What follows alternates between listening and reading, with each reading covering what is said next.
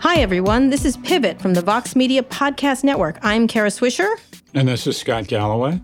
Scott, we are in New England right now together, but not Shark together. bait. Shark, bait. We'll get to sharks in a minute. You are on Nantucket, where all the fancy people are. Yeah. And I am up in Provincetown, where all the interesting artists and people, different people are. And that's essentially our relationship, I Well, think, let's with the elites. let's- Let's rephrase that. You're lame. I'm cool. My name is Kara Swisher. Is that what you just said? Yes, I, I believe that's what I just said. No, I Yeah. just- I'm with the drag queens. I saw a great drag show last night. But the sharks we're referring to is all over the Cape and Nantucket and Martha's Vineyard. There's been sharks everywhere, sighted everywhere. All kinds of stuff on the internet. Great white sharks are everywhere, and you're scared to go in the water. I understand. well, I'm not going to say this has had any impact on me, but I refuse to go in the pool. I'm, uh, I'm literally, I am so freaked out. It's just uh, because here's the thing about sharks is they Okay. they don't. You're not part of their natural food supply. They don't. I know way too much about them. There's unfortunately this great website you can go to to track all these gray whites, which is like going to airdisaster.com, and that is after you do it, you wish you had not done it. Yeah, yeah. Uh, but effectively, these guys don't want to eat us. And most of the time, you survive a shark attack. Some data Mm-hmm. Florida has more shark attacks every year than the rest of the world combined, but they just take a small bite, rec- realize you're not their food supply, and they leave. But the idea of a, of a refrigerator with teeth coming up and taking a bite out of me, I'd rather just die instantly than survive that to experience Did you see that. Jaws? We're the same. We saw Jaws. Jaws was a formative movie for us, correct? One of the great films of all time, Roy Scheider and Robert Mm-hmm. Shaw's Cinematic Peak, probably Richard Dreyfuss' Cinematic Peak And too. Spielberg. It made Spielberg a star too as a director. 100% his second movie after Duel with Dennis Weaver. Anyways, enough about enough about sharks. I'm scared shitless.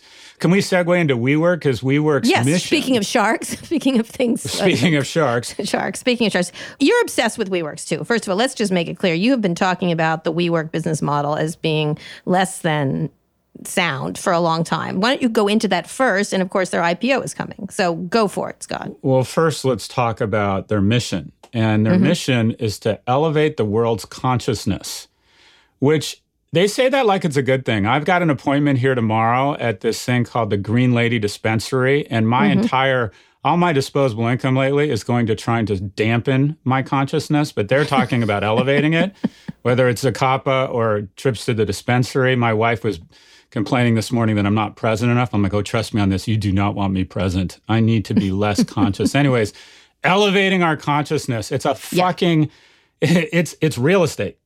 And this is literally we kind of continues this culture of let's find the words and the positioning of the highest multiple companies in the world and then let's try and masquerade as one of those companies. So they're calling themselves spaces service SaaS. Mm-hmm. Mm-hmm. They talk about themselves being a tech company. They they mention the word technology 123 times in, In the- their yeah, in- prospectus. they uh-huh. talk about you're not a renter, Kara, so you're a member. So when Mm-hmm. I stay at uh, you know the Holiday Inn next week, I'm not a guest; I'm a member.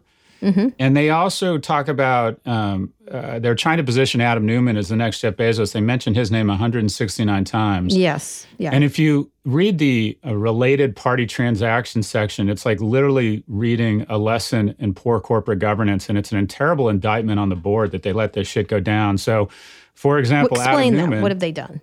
Well, for example, Adam Neumann owned the term "we." He called his family office and investment holdings the "we group," and they decided, or we, they decided that would be a better name for the company. So, in his generosity, he sold the term "we," which I didn't know could be trademarked, back to the company for a cool 5.9 million that was supposedly validated by an outside uh, third party. So, 700 million in loans, a constant uh, two-step in the in the the prospectus. And what we have here is a company. I, I, it's an interesting company. It should be worth like two or three billion dollars, similar to its competitors, but they're trying to position it as something that's worth 45. And what this really is, Kara, this is a test of how of whether or not the markets finally say enough. I mean, Uber and Lyft got out; they probably shouldn't have, but the markets are starting to sober up and take both those firms to the woodshed. It'll be interesting if the consensual hallucination continues and WeWork can even get out. So what do you, what do you think this business is worth, and what do you think the business is away from all there's you know uh, renting as a service or whatever it is? Is, is what do you think it is? Well, it did 1.8 billion in revenue for 2018, and granted, it's explosive growth, up 105 percent year on year. But it also reported losses of about 1.9 billion. And if you look at other companies that are in the business of renting offices, they get anywhere between 0.5 and three times. So let's look at this and say it trades at the upper range of this. This is a company, and let's assume that at some point they get some scale and can, at uh, you know, somewhere along the lines look at profitability. This is a company that if you're really excited about it, you could justify maybe a five to ten billion dollar valuation because it is a great brand. They do a great job. But uh, let me start a company where I can lose a hundred, you know, I can I can lose fifty cents on the dollar, and I'll build a great co-working space. I don't think that's, uh, you know, I, I, think it's an interesting concept. By the way, like Uber, every mm-hmm. consumer in the world should use WeWork and take Uber to WeWork because your investors or investors are financing what is a, a non-economical value proposition. But I think this company ultimately is worth five to ten billion dollars, and I think the public markets, after some time, should it even get public, will register that value. And the problem is, or one of the issues is these these companies are supposedly worth, and they use it as a proxy and a benchmark. Their most recent private round valuation, which for WeWork was around $47 billion. And what they fail to realize is that in the private markets, the most recent investors usually get a pref, meaning that if they put in a billion dollars and they're the last ones to put it in, even at this sky high valuation, right. the first billion out of the company they get back. So right, exactly. So exactly. that number is sort of a fake number, but it serves a, a, a, very useful purpose for the people trying to pump and dump it. In that they can say to the public markets, "Hey." Joe Lunchbox, you should pay this value for this company, A, because it's cool. There's smart people behind it. It's an interesting, cool concept that your son uses or your daughter uses.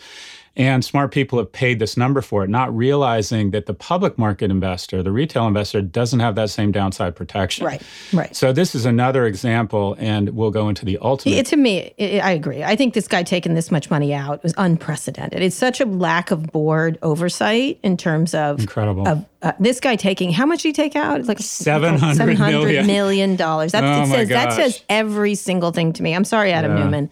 You take out seven hundred yeah. million. you just signaled exactly what you think of this company. Uh, you know what I mean? It's it's just he's it, take it's happened before several times, and it's the same bullshit essentially. In addition, one of the keys when you're uh, ideally when you're looking at it, when you're staring down the barrel of a recession, you want yeah, a company. That too. Yeah. You want a company where you can variabilize the cost, meaning that okay, if the if our revenues go down, we can variabilize our cost structure down and survive.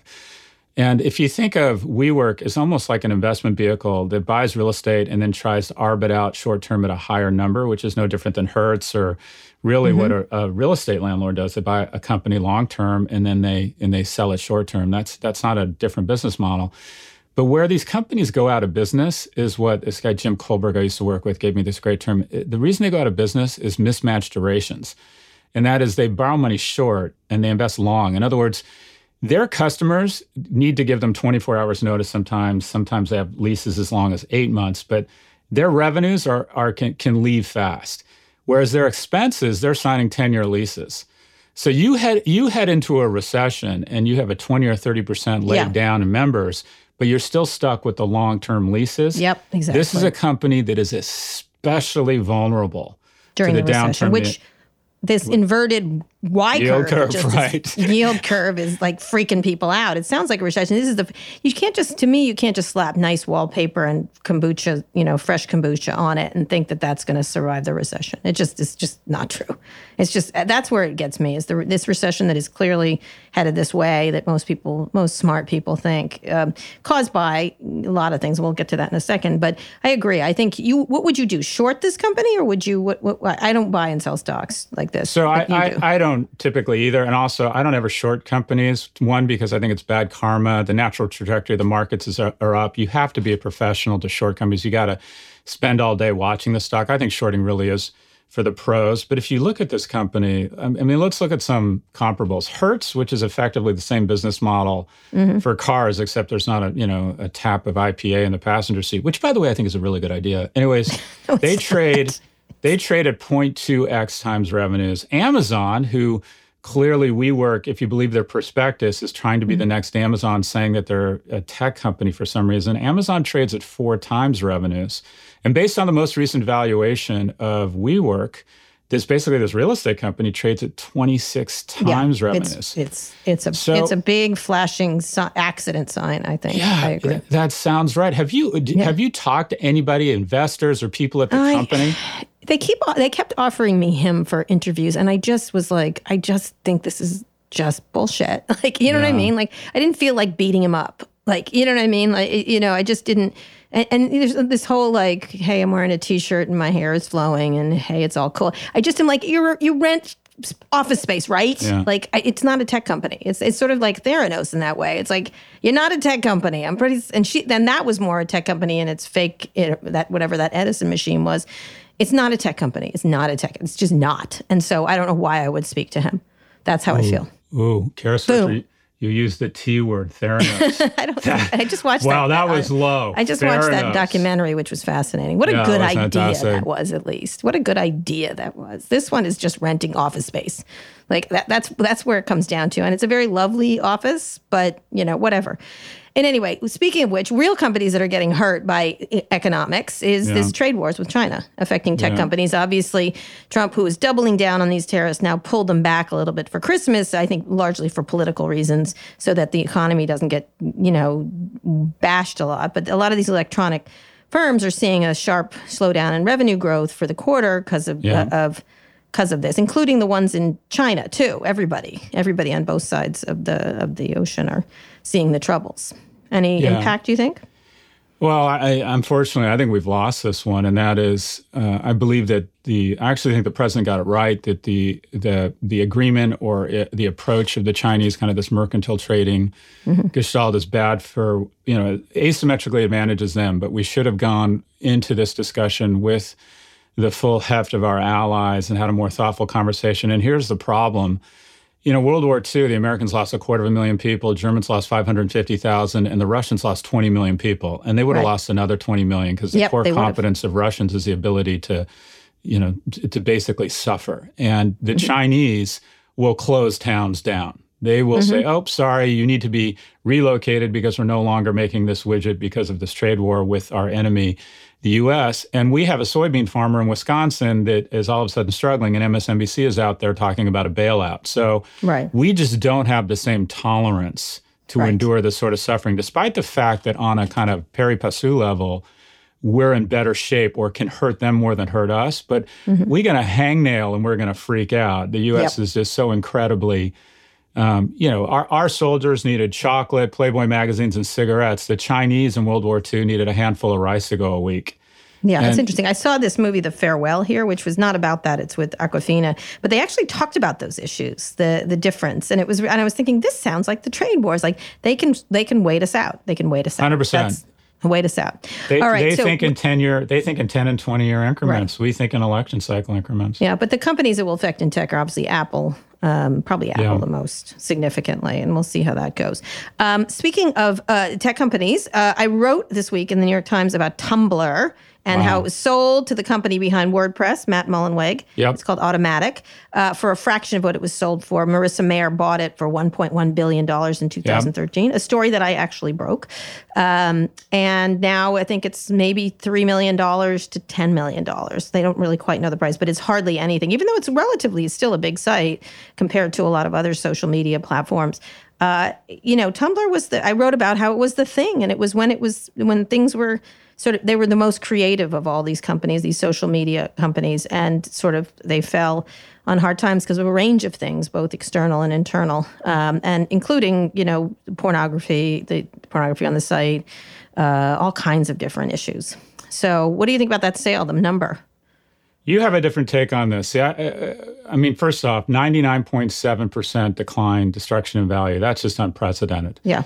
Uh, I think Tumblr was always a porn site. And I think that because venture capitalists and nice people from Silicon Valley saw an opportunity to make money, they tried to recast it at something else, somewhere between 23 and 28% of Yeah, the content, even from yes. even from the early days, was adult content. And then when they decided to turn off the porn after all these people had sold their shares, uh, they lost a third of their, their traffic overnight. So when you're a platform whose primary domain is adult content, you're a porn site. And my my question would be the following: uh, You know, Union Square Ventures and the general limited partners there, who invested $400,000 and got 240 million back. Have there ever been any individuals in the history of business that have made more money from pornography than these individuals?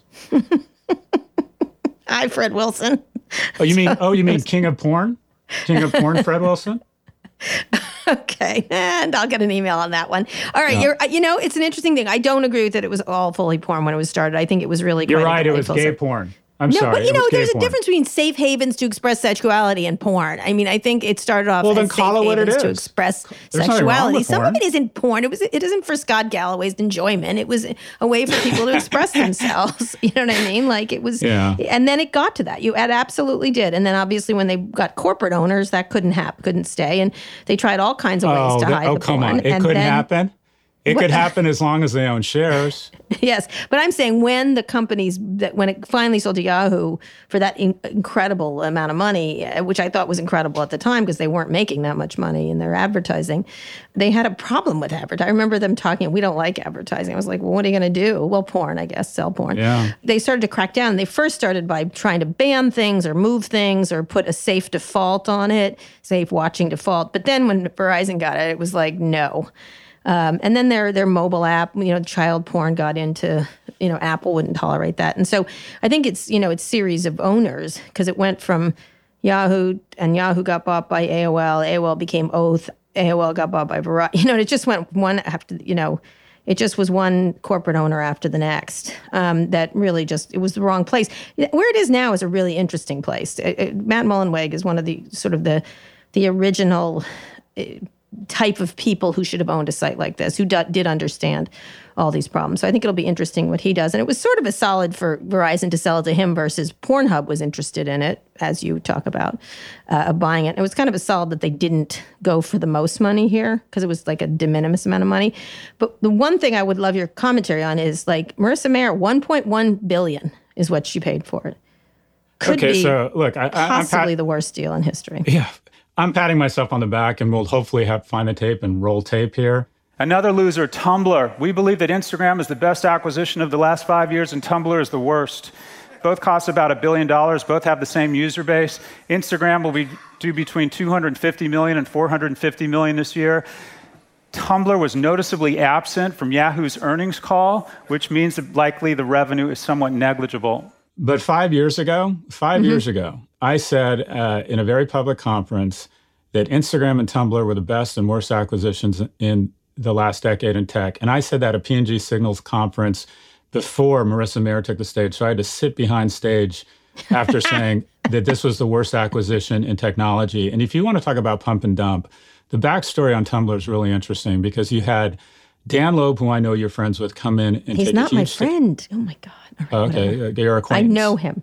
All right, Yes, you know him. Anyways, he basically took a large stake in Yahoo, agitated to get seats on the board, and then fired a guy named Scott Thompson for saying that he had a minor in computer science from his university on his resume. Whereas Sheryl Sandberg and Mark Zuckerberg weaponized our election to addict our teens, Scott Thompson gets fired for exaggerating his resume. That makes sense. Anyways, He more. gets, I, I I broke a lot of those stories. He more than he more he- than. okay, so he gets fired, and then Dan He big comes in. liar about that stuff. Go ahead. Dan ahead. comes in and hypes Marissa Mayer, who is this very compelling figure, Yes. Mm-hmm. and brings her in.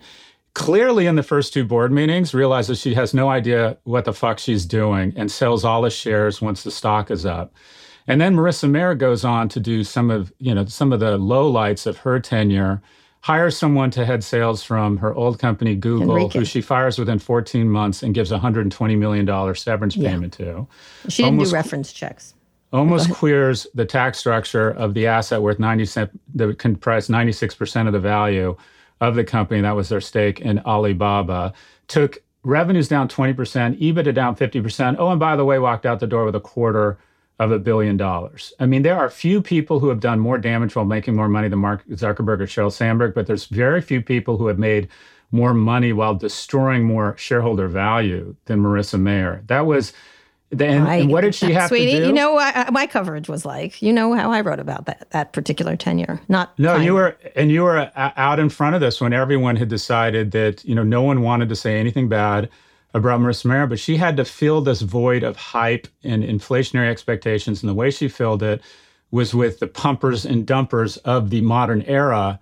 Union Square Ventures. By the way, if you want to see what bullshit private companies are being hyped right now, just go to mm-hmm. abc.com and see what blockchain or crypto bullshit is totally overvalued and can be foisted on some unwitting corporate executive. Anyway, so they foisted okay. They foisted um, Tumblr into the void of inflated expectations. 1.1 billion dollars, and it was. That's their job. I wasn't right? even. I wasn't. Are you even, blaming them? Are you blaming them? They got. They got. Good for them. They got, They're smart. Yeah. They're smart, but let's be clear. Um, this is this company. The core competence of these individuals is they are masters, pumpers, and dumpers. And I, I, when I said this was the worst acquisition of the last ten years, five so years So how ago, was it backstage? How was it I backstage? wasn't. It was very awkward and uncomfortable because she seemed like a nice woman. Anyways, I wasn't prescient. I just could do math. They had absolutely no advertising. A no. third of their content was porn, and they paid 1.1 billion dollars for it.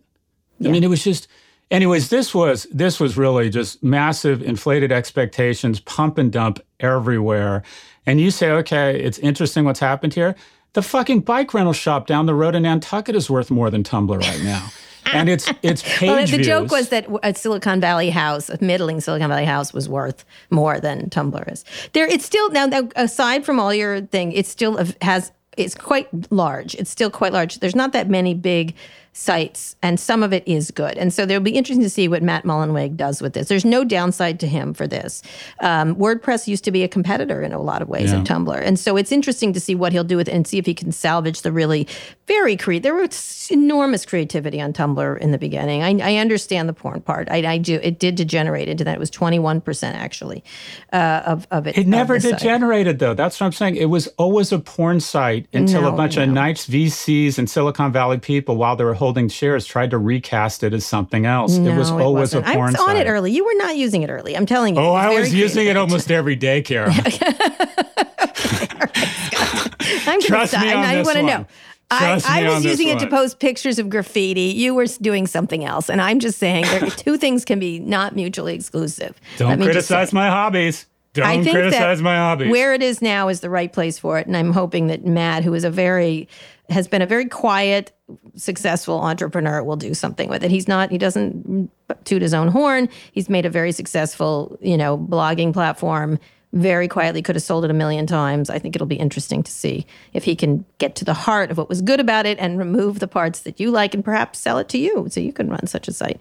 Anyway, we'll yeah, see what happens. Work.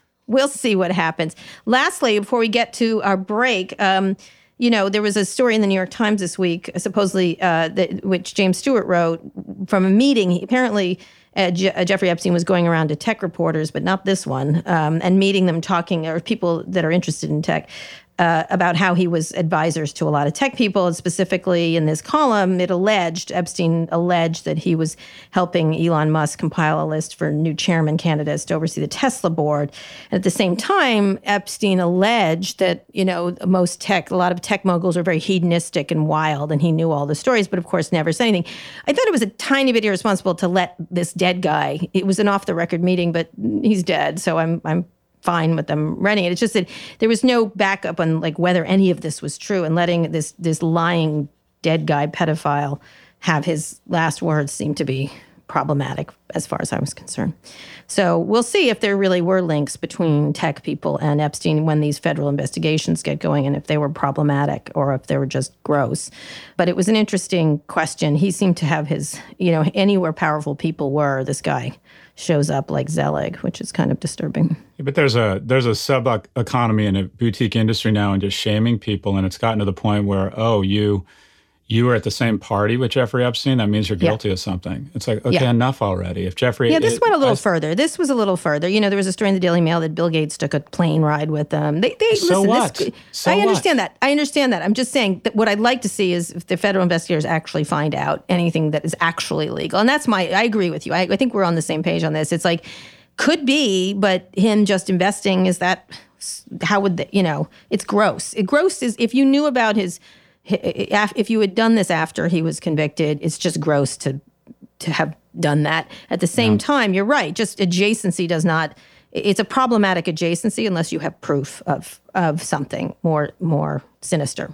It reminds but, me of when Bill Clinton was accused of being a Manchurian type figure because in college he'd done an internship in Russia, and James Carville you know, adroitly responded. For God's sakes, we were playing them in basketball. I mean, it just at what point does, like you said, adjacent adjacent associations just become that adjacent associations and nothing more?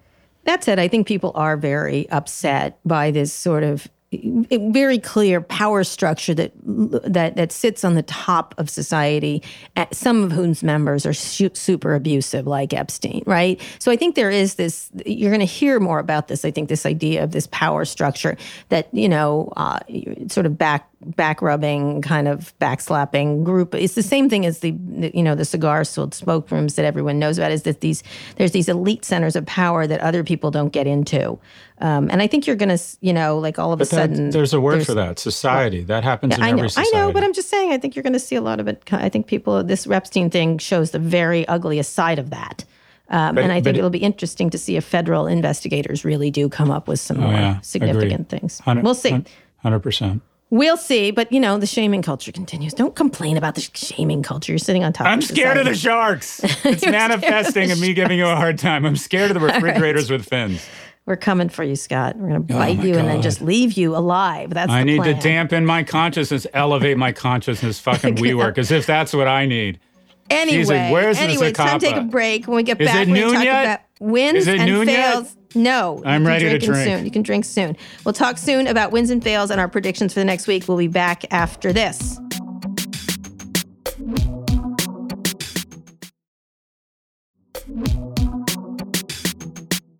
We're back with Scott Galloway. He was on Nantucket, where all the elite people are gathering secretly to make deals that the rest of us are not party to. I am here in the more yeah. democratic province uh-huh. town. Um, Scott, yeah wins and fails. You got a big win this week. This week, come on, you can say it. You can yell it. Yeah, you know who I'm just just blown away by is what? Uh, who? I, do you know this guy Raj Chetty? He's an economist at Harvard, and he was one of, of the youngest. He's he's like basically a shoe in for the Nobel Prize at one point, and he gets government data and he looks at income inequality and income mobility. And as you know, occasionally you just see an, a, an academic, and he's his whole tagline is big data as a force of moral good. And I mm-hmm. just love this guy. And he's looking at basically income mobility and income inequality. And I, have learned so much just reading his data. So, for example, I've always thought that affirmative action should be economically based and not race based. And what he's found is that, for example, a person of color born into wealth is twice as likely to end up in poverty than a white person born into wealth, which I just thought was fascinating. He's also done this mm-hmm. incredible research around where you live has a huge component of income mobility. So, for example, a poor person bo- born in the bottom quintile in Salt Lake has an 11% chance of getting to the upper quintile, where someone born in Charlotte has half that. And his whole attitude is if we can find data and connect them to an issue, we can manage the data, we can adapt it, and we can manipulate it. And I think this guy is just taking an incredible brain, incredible discipline, an incredible immigrant story and it's changing the world for the better. And it just brings out the best in what we're supposed to do in mm-hmm. academia, and that is pursue the truth for the betterment of, of the commons. I, so, anyways, my my win is Professor uh, Raj Chetty, future Nobel Prize winner, who is taking very boring data and turning it into very important seminal work. Fantastic. That's so brainy. I thought you were going to scream, Rundles are back, baby. With, with oh, Nike? We didn't talk about that. Yes. Come oh, on. By the take way, the win. Take oh the Scott God, Galloway only, win. Only one word to describe that gangster. Nike the swoosh coming okay, in. Explain what rundles are for the people who do not follow us. Okay, closely, so th- this is a little bit. I'm trying to think. I don't. I don't know if I'm conflicted, so I'll disclose it because it makes me look good. But I, I've done some work with Nike, and I've been talking to them a lot about recurring revenue bundles or rundles. But basically, Nike has decided to go after effectively a subscription product with kids who have this terrible habit of growing. Mm-hmm. Kids age two to five, their feet oh, grow. I know. They grow yeah. one and a half millimeters a month. They need six pairs of shoes. Then they need about four pairs from five to seven, and then it goes down to like two pairs. But they, they're essentially offering a subscription service where you can pick any of these shoes and not have to worry about costs. And they have some even some predictive technology to try. Are they the out. good shoes though? Are they the shoes that? Well, the they do want? offer the good shoes, and here's the thing: it only makes economic sense because on average they're charging about fifty or sixty bucks a shoe, and you can get them for about the same price on Zappos. It only makes sense if you go for the higher price shoes, and you get the shoes more often than your kids' feet are growing. But what they but what that doesn't take into account is A, it's fun to be a part of a community, and B, it's more convenient than trying to figure out the constant price trade off and figure out when are my kids buying shoes to just have them order. But you can see this as a trend where great brands like Nike begin to attack individual cohorts with a subscription offering that takes the friction out of the process and just says, all right, you don't have to constantly measure off price versus quality. Just get your damn shoes because you're entitled to them. But this is, I think this is a fantastic move and, a, and basically an indicator of where our consumer economy is heading. So thanks for bringing What's it up. What's the next rundle that you're not involved with planning? What's the next rundle, or maybe the one you're involved with planning? Well, I'm uh, so loosely speaking, and I won't mention the brand, but I think that um, uh, travel. So unfortunately, the top one percent are garnering all the incremental income, but I think travel involves a lot of decisions and a lot of uncertainty. And one of the biggest mistakes that brands in the economy or uh, consumer brands and consumer executives make is that, as Professor Sheena Iyengar says at Columbia University, who's a total gangster, that consumers don't want more choice. They just want they want fewer choices, but they want to be more confident in the few choices they're presented with. And I think something around travel, where a fantastic iconic brand comes in and says, "We're going to handle everything. Pay us one fee."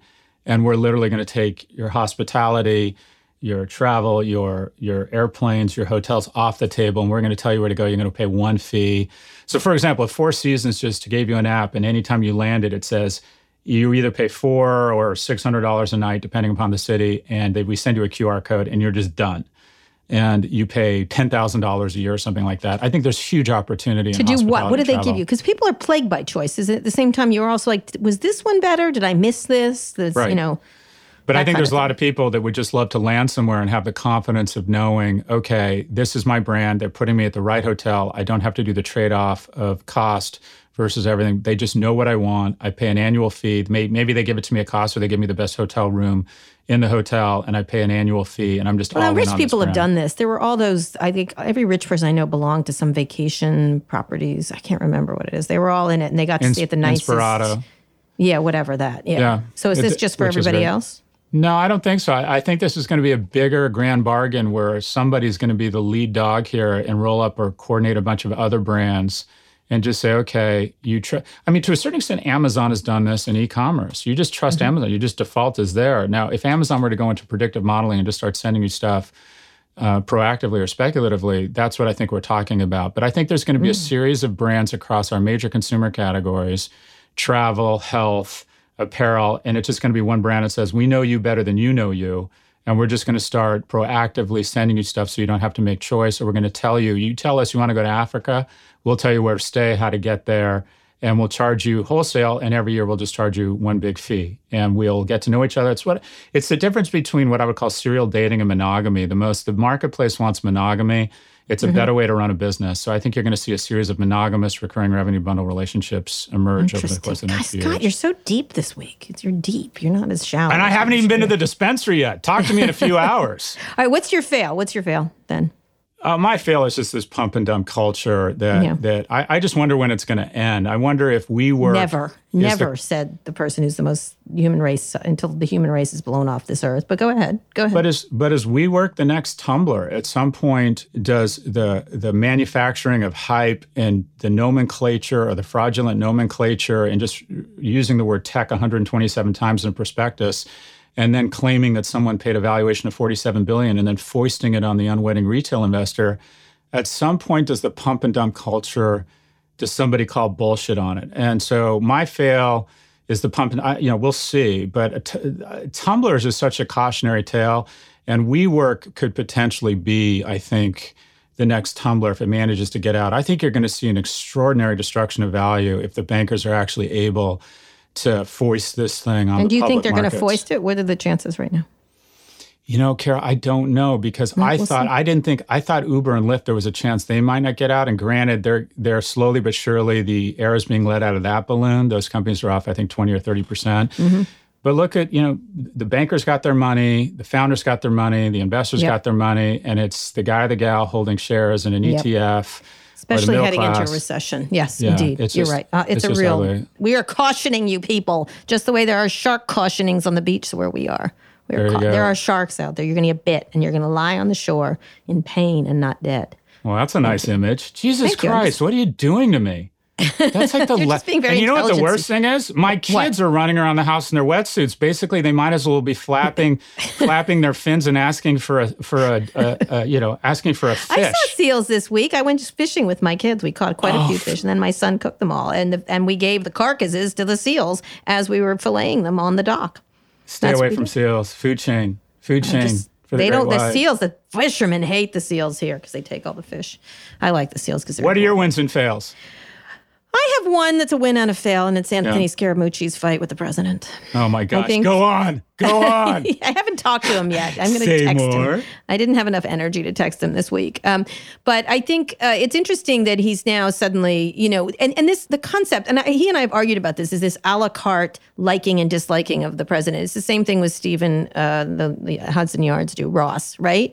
Like he has an a la carte method of liking someone. Like I don't agree with his racism, but I like his tax breaks. I'm like, it's not an a la carte. You can't pick and choose between this guy. Like it all goes together. You have to take the send their backs. You got to take the racist tweets. You got to take what's obviously, you know, a declining mental situation, which I think Scaramucci quite specifically referred to, and which George Conway also people you know close to those groups are referring to like a continuing decline in mental facility. I mean, it's it's they're not even being you know sort of oh he's a little bit off it's like he crazy you know so i think in that way i kind of welcome the message and at this and in a fail thing it's like you were never our friends before. Like Right. wh- now you're worried and now you you know so you sort of say ah brave of you and ah what took you so long? So that's i think that I, i'm sort of of the double minds. And so i do want to have a discussion with him about it because like what they tend to try to do is get you to dis the, the, the people who oppose them when, when these people sort of break out and start actually telling the truth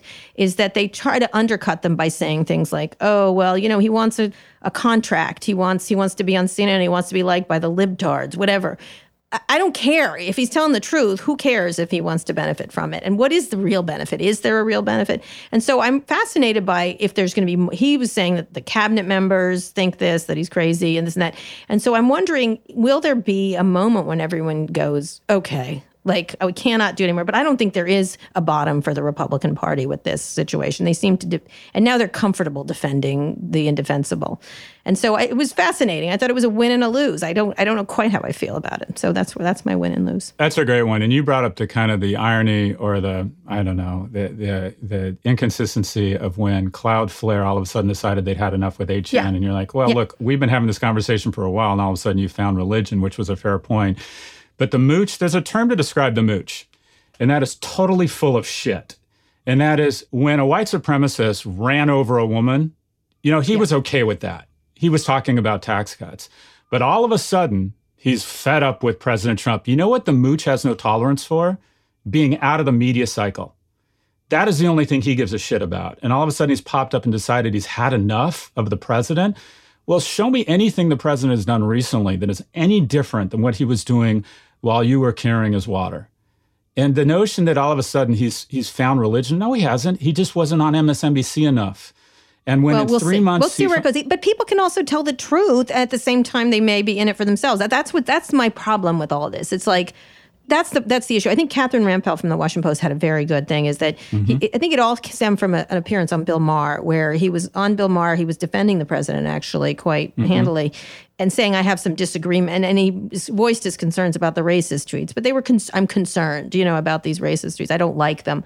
And what happened was Trump then reacted, saying you you you traitor, like as he always does. And then and then that's where he then then by Sunday he was like fuck you like you know don't you don't you you know what i mean it was like it's like an episode of goodfellas but which i feel like it is like we're living in goodfellas almost continually and he's the i guess the joe pesci character but it, it's a really I, I find it fascinating like but and at the same time i'm like well i kind of want they, these people to say this because they know like like so so on, on some level at least he's saying it and the others aren't so what does he know? He was there 11 days. What I got it, know? but you know they're all part of the same gangs. They're all they're they're in the same gang. It's just so I, you know I, I I welcome the truth, and at the same time I'm like, what took you so long? I, exactly, and I think I've had this discussion with him a million times on this Yeah. issue, and so it's a fascinating. I, I think I'll bring him back on the podcast, just and maybe I'll have you join. Maybe I'll have you join that one. no.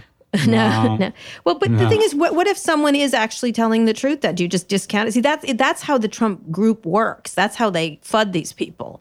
So you know, I, I don't know. I don't know. I don't know. I'm confused, and and and I don't know what to do about thinking this is what should be said. At the same time, do we like the people saying it?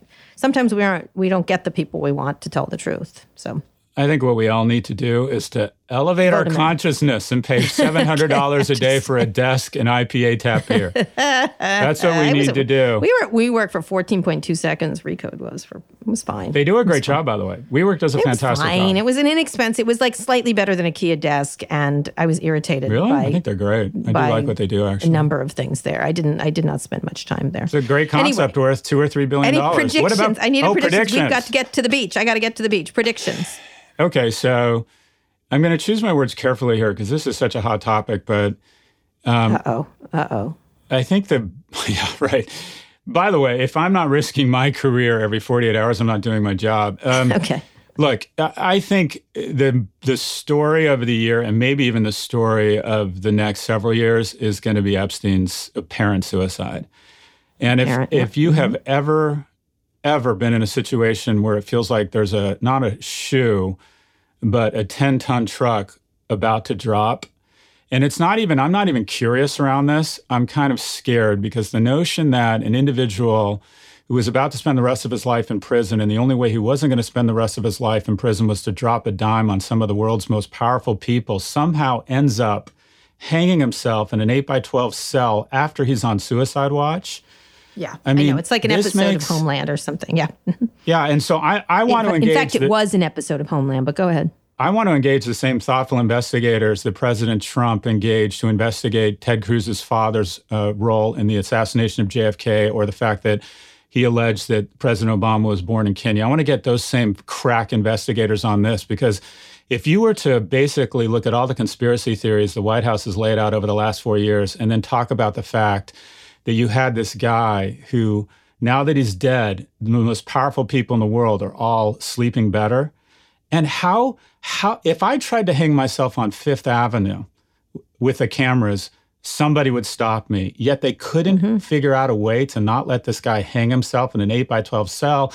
And there's all this stuff. Well, the guard wasn't around, and there was a mm-hmm. there was either just such incredibly gross negligence or malfeasance here that it makes me Yeah. sad because some of the most talented people I know and some of my closest friends come to the United States uh, not only for our freedoms, not only for economic opportunities, but because of the rule of law and that our government agencies are not only seen as competent, but they're seen as Yeah. trying to do the right thing. And Kara, this shit just stinks. I know it, does. It does. It makes me feel like a conspiracy theorist. I'm like, this is insane. Like, this can't be incompetence. This is like so planned. Like, the problem is which one of them killed them because there's so many. There's so many, on so many sides. It's like maybe if someone was like, it's like, um, you know, the the Agatha Christie mover, Murder on the Orient Express. Yeah, where they all did it. Where they all did Yeah. it. Yeah. Like, it's like that's what it's like. All of them, like over here the Clintons, over here the Trumps, the Yeah. Trumps, the Clintons, the the Elon Musk is wandering somewhere around. You know, it's like literally, it, it feels like there's so many, and you know, who knows with the Russians? It does feel like we live in Russia right now. It feels like oh, they just fell, they just got a cold and died. Like what? Like what? You know, like they uh, they, they took an umbrella and poked him or something. Like I don't so- know. You're right. I feel like so crazy conspiracy theorists. And the president's criminal defense attorney immediately comes out and says he's outraged, like thou protested too much. And then the president tries to create a diversionary tactic, accusing the Clintons of this. It's just I know. the It's whole just- thing is That's what I'm talking out. about. This group of people on the top who are running everything. I'm just telling you. Yeah. So I look, I'm not, I'm, I'm not even sort of curious here. I'm just really disappointed that we're now that nation that can't seem. We probably were always that nation. In case you're interested, there was always. Listen, I'm near the top, and I'm scared of the people at the top. That's. I'm just saying they just they they have a thing going on up there where they do bad things. Well, that's the thing. You got to downgrade to the little dog park with the big dog. we don't have to worry about that shit. We just chase oh, our balls and Oh, smell You're- other dogs' butts. Again, you are on That's Nantucket. I am up on Provincetown. all we do. I feel like you Downgrade to the little dog park. I have nothing to worry about. I'm One economically big secure. wave I have and people half who love the me. elite would be That's gone it. right where you are. One big giant wave and it would be over for most of elite. That is an elite island there. I've been there.